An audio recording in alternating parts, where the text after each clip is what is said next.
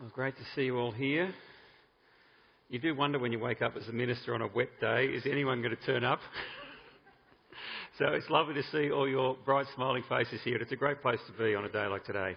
Um, we're going to look today at the very well known parable that's just been read, the parable of the sower. And uh, I want to call it the parable of the sower or the parable of the seeds. One of the most exciting things I have we on? There we go. Uh, one of the most exciting things I get to see as a Christian is when I share uh, the great news about the Lord Jesus Christ and see people respond. And I remember very early on as a Christian having that opportunity uh, and seeing kids come to Christ. It was an incredible thing uh, to watch kids go from, if I can say, spiritual darkness to light and to see their joy. Uh, and that joy has never left me in terms of being able to have opportunities to sit with people and talk with them. I had the opportunity to do it just uh, a number of weeks ago uh, with someone who's now coming with our night service. And it's an incredible privilege, incredible intimate moment as someone does serious business with God. And yet, as we share God's word, uh, the thing that strikes me is that's not always what happens you see people reject it. Uh, you'll see people who will say yes today and no tomorrow. Uh, you'll see very mixed results. And so I want to speak to on the important question of how do you be fruitful as a Christian? And I want to use an event that I ran uh, a number of years ago in the year 2000. It was called Harvest 2000. It was a crusade to use kind of old style language. Uh, think of Billy Graham uh, with the great event in Sydney. That's what we had in Wollongong. Uh, it was run at the Wollongong Entertainment Centre. We had about 18,400 people come along over four nights. And roughly speaking, about 1,600 people went forward in the stadium and gave their lives to Jesus. And it was very exciting. Yet, even from that event, uh, there were people who heard the message and thought, this is stupid. Uh, and they walked away. There were people who were interested but yet didn't do anything with it. Uh, and even of the 1,600, not all of them went on in their Christian faith. And it begs the question as we come to the passage today what is the key to fruitfulness in the Christian life? What is the key to fruitfulness in the Christian life? And we come to a very helpful passage to look at that question. Uh, if you've got your Bibles there, please do open. Verse 21. Uh, I think I'm going to use the gooseneck. What's that? I think it's the weather, I'm told, anyway. So if you've got your Bibles there, open up to Luke chapter 8, verse 4, page 1023. And I want to make just a couple of introductory comments. The parable is known historically as the parable of the sower. It's probably better called the parable of the seeds. Uh, the sower really is in the background. It's actually what happens with the seeds that is most significant that we reflect on. Um, but secondly, as you read this, um, I remember thinking, boy, it's an interesting farming technique, um, throwing seed on paths. Why would you do that? Has anyone ever thought that? Uh, why are there seeds on paths? Um, you wouldn't normally do that. Well, when you look at Palestinian farming techniques, uh, they're quite different to ours. You basically plough the field up, and there is no path. There's just a big field of ploughed up soil. And the sower would go through and he would just sow seed everywhere, very generously. The path comes in later as people start to walk across it. And a path gets trodden out and beaten down. And so, what Jesus is saying is the soil that becomes the pathway is the soil that the birds pick the seeds off. They wouldn't have known where the rocks were, they didn't have that sort of technology. And so, as they're sowing, they're not quite sure the depth of soil that they've got. The soil covers up, and there were areas where you would have, if I can say, limestone that would be very high in the uh, table of soil, and the soil was very shallow. And of course, we all know about weeds. Um, you plough soil up, and those little dastardly devils are there. And you don't know until later on. Well, that's the Palestinian farming technique that was familiar to Jesus. And so what he's saying is in tune with what was happening in his day and age. Uh, the third thing is, when you read this passage, there's this enigmatic saying uh, about the knowledge of the secrets of the kingdom of God. And he says, But I speak to some in parables so that those seeing they may not see, though hearing they may not understand. What's this? Uh, is Jesus telling parables so people won't understand the message? Well, it's a very good question. I'm going to come back to that later on. What's obvious in the passage is Jesus says, when the word goes out, you should expect to see a varied response. In fact, there are four different responses that he talks about.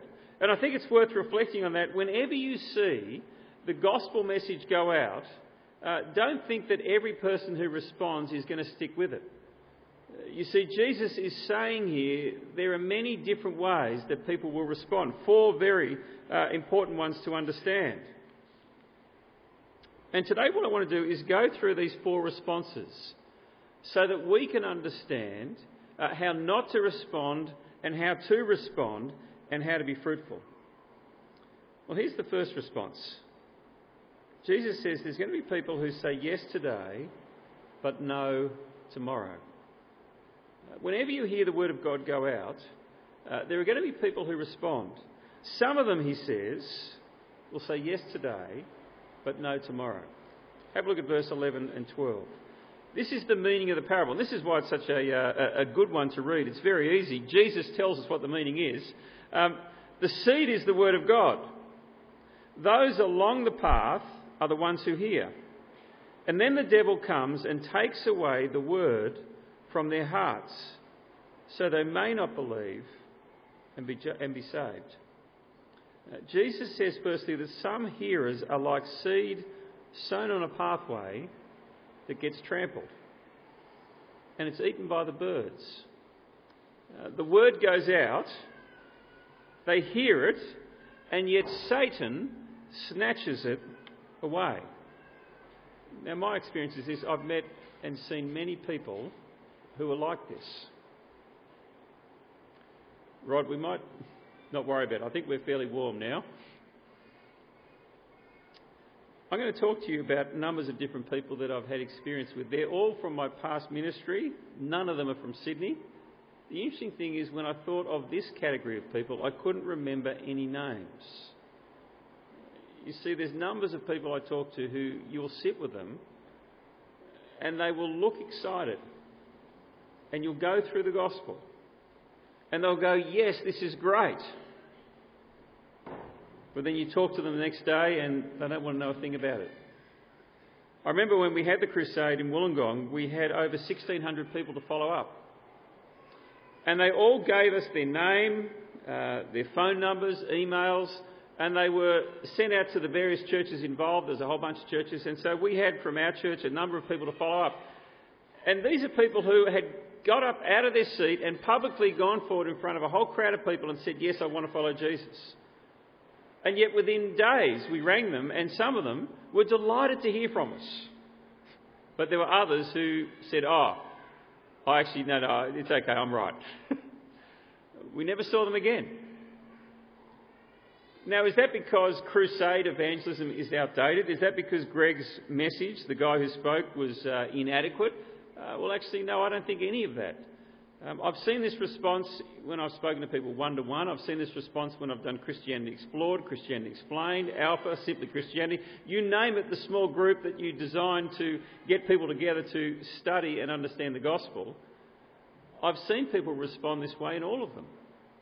And I've seen people respond this way when you have a large event like a crusade. You see, the problem isn't the message or the method. The problem is our hearts. And some people, well, they're interested, but really their hearts are closed. And there's a spiritual warfare that takes place. And Jesus says the devil comes and snatches that word away. And if you're here for the first or second time and you're interested in today's message, let me just say a wonderful thing would be come back next week. I understand that people often are not converted in one week. It can take weeks and months. It took me over half a year. And so if you're here and you're hearing this for the first time, come back and keep listening. Don't let the devil snatch the word away from you. Jesus says there's a second response to God's word that you'll find. There's going to be people who say yes today, but eventually they fall away. Have a look at verse 13. Those on the rock are the ones who receive the word with joy when they hear it. But they have no root. They believe for a while, but in the time of testing, they fall away. And this is the second seed. It shoots up full of life, but there's no capacity to sustain that growth. You see, the root system is very shallow. It's on rocks. It can't tap down to get the deeper nutrients and water that it needs. And so, though there is a quick flourish of life, it doesn't last. And Jesus says it's because the time of testing has come. And I've met many people like this. In fact, every year, every year in ministry, I see this happen. I've seen this happen at St Matthew's every year. Uh, there are people who will come and they will profess some faith before they fall away. I remember uh, in my old church there was a guy called Jeff. Half of his family were Christians, half weren't. The father was, and the son was. The brother wasn't, the mother wasn't. And I got to know Michael and Bill. And one day, Jeff changed. And Jeff heard this evangelist, Greg Laurie, when he came to town. And Jeff went forward and gave his life to Christ. And Jeff did turn up the next week at church. It was very exciting. And we saw him begin to grow in his faith. He joined a small group for a while, but then he stopped coming. And then he stopped coming to church and it became harder and harder to contact. Uh, it didn't just happen in an instant overnight, there was a sense of which he gradually just dropped off until he wasn't interested and he said, Please don't bother him with this God stuff. And I see this every year people who profess Christ, people who even get baptized, people are even serving in some way, shape, or form, and they look genuinely converted. You rejoice with them. And it begs the question what happens? Um, Jesus says there is no root. There is a superficial response to God's word. And he said, in a time of testing, they fall away. Now, what does he mean by this? In a time of testing, people fall away. I believe it's possible to be converted for all sorts of reasons and not be a Christian. Now, all of us will probably have had many conversion experiences. Um, I got converted when I was 42. Did you know that? I got converted to surfing when I was 42. I never forget catching my first wave. It was a left-hander. It was hollow. It was quick. And there was this incredible exhilaration off Oilies Beach in Wollongong. It's the South Beach down further down. Thinking, wow! And I was converted. And I've been following the surfboard ever since. Uh, I remember I was converted to fishing when I was 10. And I was at Longreef Beach. My family had gone down there. It was a Saturday afternoon. And I caught this massive flathead as a 10 year old and I dragged it back up the beach to show everyone. Here, Mum, look what I've got. And I was converted. Um, when it comes to Christianity, people get converted, I think, for all sorts of reasons. You see, conversion is a normal, human, psychological experience. All of us will go through kind of conversion experiences for various things that we encounter in life. And one of the things I think that can fool people is they can get converted by the idea of Christianity. Uh, when Christians are living as Christians, I think there's an incredible winsome power about that community. When they really live out what truth and grace and love mean. And people can come here and think, I want what they've got. And they get converted by the idea of Christian. I want to be with these people. They're a good group. People can come here who are lonely and they get converted by the idea of church. They want to be part of the community. There's an incredible power when you see a church living out their faith in real Christian community, and there's a real sense of genuine love, acceptance, forgiveness. And people will come here and be converted by that experience, if I can put it that way. Um, people can be converted to heaven. You see, they don't want to go to hell. And so they come thinking, I just don't want to go to hell, I'll be part of this people. But what they're not converted to is the Lord Jesus Christ. They've never received Jesus truly as their Lord and Saviour because they've never been truly convicted that they are completely lost in their sin. There's a part of them deep down that thinks, um, well, being here part of the church and the community and with these people is great. It kind of rubs off. And they don't know the reality of being born again, of trusting Christ and having their sins forgiven. And so when a time of testing comes, the tests are they converted to Jesus Christ? Is He their Lord and Saviour? They fall away. It may be suffering. Uh, we're caught asking, why did God let this happen to me? Actually, it's no fun being with these Christians anymore. They keep telling me to trust in Jesus, but I'm in such pain I can't do that. It may be temptation. I've seen this happen many times with single people coming to Christ. All of a sudden, they meet a wonderful non Christian person, they start dating. And soon they fall away. You see, what they really wanted and what they were converted by was the community the idea of Christianity, it wasn't actually Jesus saving them from their sins. And they meet someone who will love them and care for them, even sleep with them.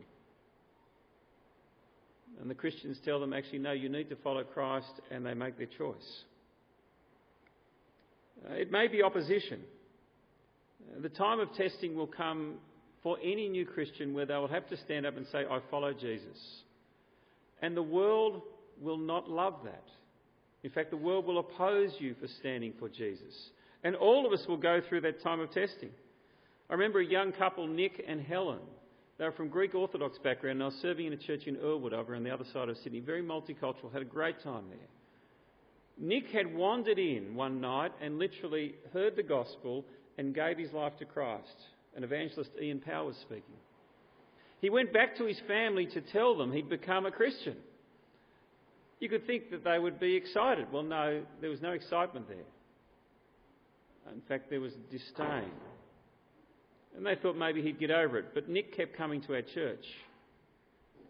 You see, church for their family was about social identity and nationality. You're Orthodox, you don't go to Anglican. But Nick would say, but they open the Bible, they read it, I've discovered Jesus the only place in his house where Nick could freely read the Bible, there was one room. Do you know what it was? It was the bathroom. And he could sit on the toilet. He said, That's the one room where they won't come in and interrupt me. He said, They'll come into my bedroom, they'll come in wherever and just hurl abuse. And it was because he followed Jesus. People can be converted by all sorts of things, and in the time of testing, you will see is it to the Lord Jesus Christ or is it to something else? There will be people who fall away because they're converted by something else.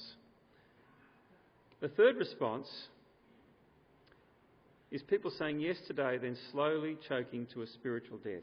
Have a look at verse 14. The seed that fell among thorns stands for those who hear. But as they go on their way, they are choked by life's worries, riches, and pleasures, and they do not mature. Uh, if ever there was a verse, if I can say, for middle class Christians in Sydney, and particularly in Manly, uh, this would be one to read and take heed of. You see, the third seed falls amongst the weeds, and if you've done gardening, you'll know that when you plant your plants and put the seeds in, you don't know where the weeds are, but you will see it very early on. Because as your plant comes up, so do the, ple- the seeds of the weeds come up. And if you don't get onto it in the terms of getting on top of it by plucking those weeds out, they slowly grow and overtake what you've planted. And the weeds are strong and they thrive and they deprive your plant of nutrient and moisture. And slowly they grow and kill the plant. Jesus said it's no different spiritually. You see, as people respond to Him and trust Him and follow Him as Lord and Saviour, they grow. But they grow in a world of competing forces. They grow in a world where there is spiritual warfare going on. They grow in a world where the devil is active. And this world will offer us pleasures. This world will put us through trials. And Jesus says they're like weeds that will choke and kill us if we don't watch out. I remember a couple that joined our church in Wollongong. Uh, they're a lovely young couple, attractive, good kids, a lot of fun, bright, uh, good to have over. Greg and Jane. Similar age to myself, similar age kids. Uh, we got to know them when they joined the church. They were new Christians and they were growing. I remember Greg coming to a training group because he wanted to learn how to share his faith. Well, Greg was very able and was doing well at work. Jane was very bright, also very able. Um, she wanted to continue to study and grow. And when I first met them, they were growing in their faith, but you could see the weeds beginning to grow in their life as money and affluence, as position and significance, and as career started to take over. Jane started PhD studies. She had to drop Bible study, as did Greg. He was climbing the corporate ladder in his job. They were busy. Uh, they didn't come to church as much, but this was just for a season. Look, when things settle down, we'll get back there. Well, Jane continued her studies, and then they bought the new house. They had to renovate, and so she's doing PhD renovations. Greg's climbing the ladder, and he's doing renovations. And well, at this point in time, they've really stopped coming, and they live around the corner. And you try and talk to them, and there was kind of a deafness. Look, when things settle down, we'll be back their daughter kept coming. She was soundly converted. And what struck me was a party we went to, to, if I can say, open the new renovated house. And there were people from church and lots of friends who weren't from church. And you see, two years before that, Greg was learning how to share his faith with those friends. But two years on, what struck me was Greg wanted to be like his friends. And there was no sense of we want to reach these people. There was a very strong sense we've become like these people. I don't know if you've watched someone die slowly with cancer. It's a very painful and sad and traumatic thing to have happen. And if you have had that experience, uh, my heart goes out to people like that you just watch someone slowly die. And I've seen that happen on numbers of occasions. That's the image that came to me when Jesus spoke about this third seed. People slowly being choked to death by the world. Like an anaconda snake that just wraps itself around you and slowly and surely squeezes the very spiritual life out of your soul until you're dead. We're okay. We'll get back when things settle down. Do you know when things settle down? They settle down in the grave. Life never settles down. There'll always be something competing for your heart. Always. That's the world we live in. And the devil will always be putting temptations and trials before you. Friends, things never settle down. The decisions that you make each day regarding the priorities in your life and what is first will change you for better or for worse. The decision to get up in the morning and read your Bible and pray. It won't happen when things settle down. You have to make a decision. The decision to meet regularly with other Christians and read and pray and encourage each other and keep each other on track won't happen unless you make a decision. The decision in the rain to go to church with wet kids and raincoats is a great one, isn't it? You've come today. Good on you. Because you see, church is so important in terms of marking out our week. This world is not what I live for. And I think that's one of the profound benefits of regular church attendance and why you should come every week. Is because you're saying to yourself, we're saying to each other, this world is not our home, we are journeying to another place called heaven. Well, let me finish with the fourth response. It's a depressing parable at one level. 75% fall by the wayside, if you're into maths, which I am. 25%, though, bear fruit, which is a hundredfold. So there's the mathematical kicker. this seed, Jesus said, landed in good soil. And there are people who'll say yes today, and you'll see incredible spiritual fruit from their life. You see, the soil is good soil. And it stands for those with a noble and good heart who hear the word, retain it, and by persevering produce a crop. Um, listeners to the word of God, those who are the good soil, those who are the fruitful Christians, are marked by three things. First is a good and noble heart. And it's worth reflecting on this. I was thinking, what's the significance of Jesus saying here that it's the good and noble heart? Is not the problem of those who fall away that they've never given their heart to Jesus? They've never seen his worth and magnificence and that he is the unique and only world Saviour? Is that not the issue?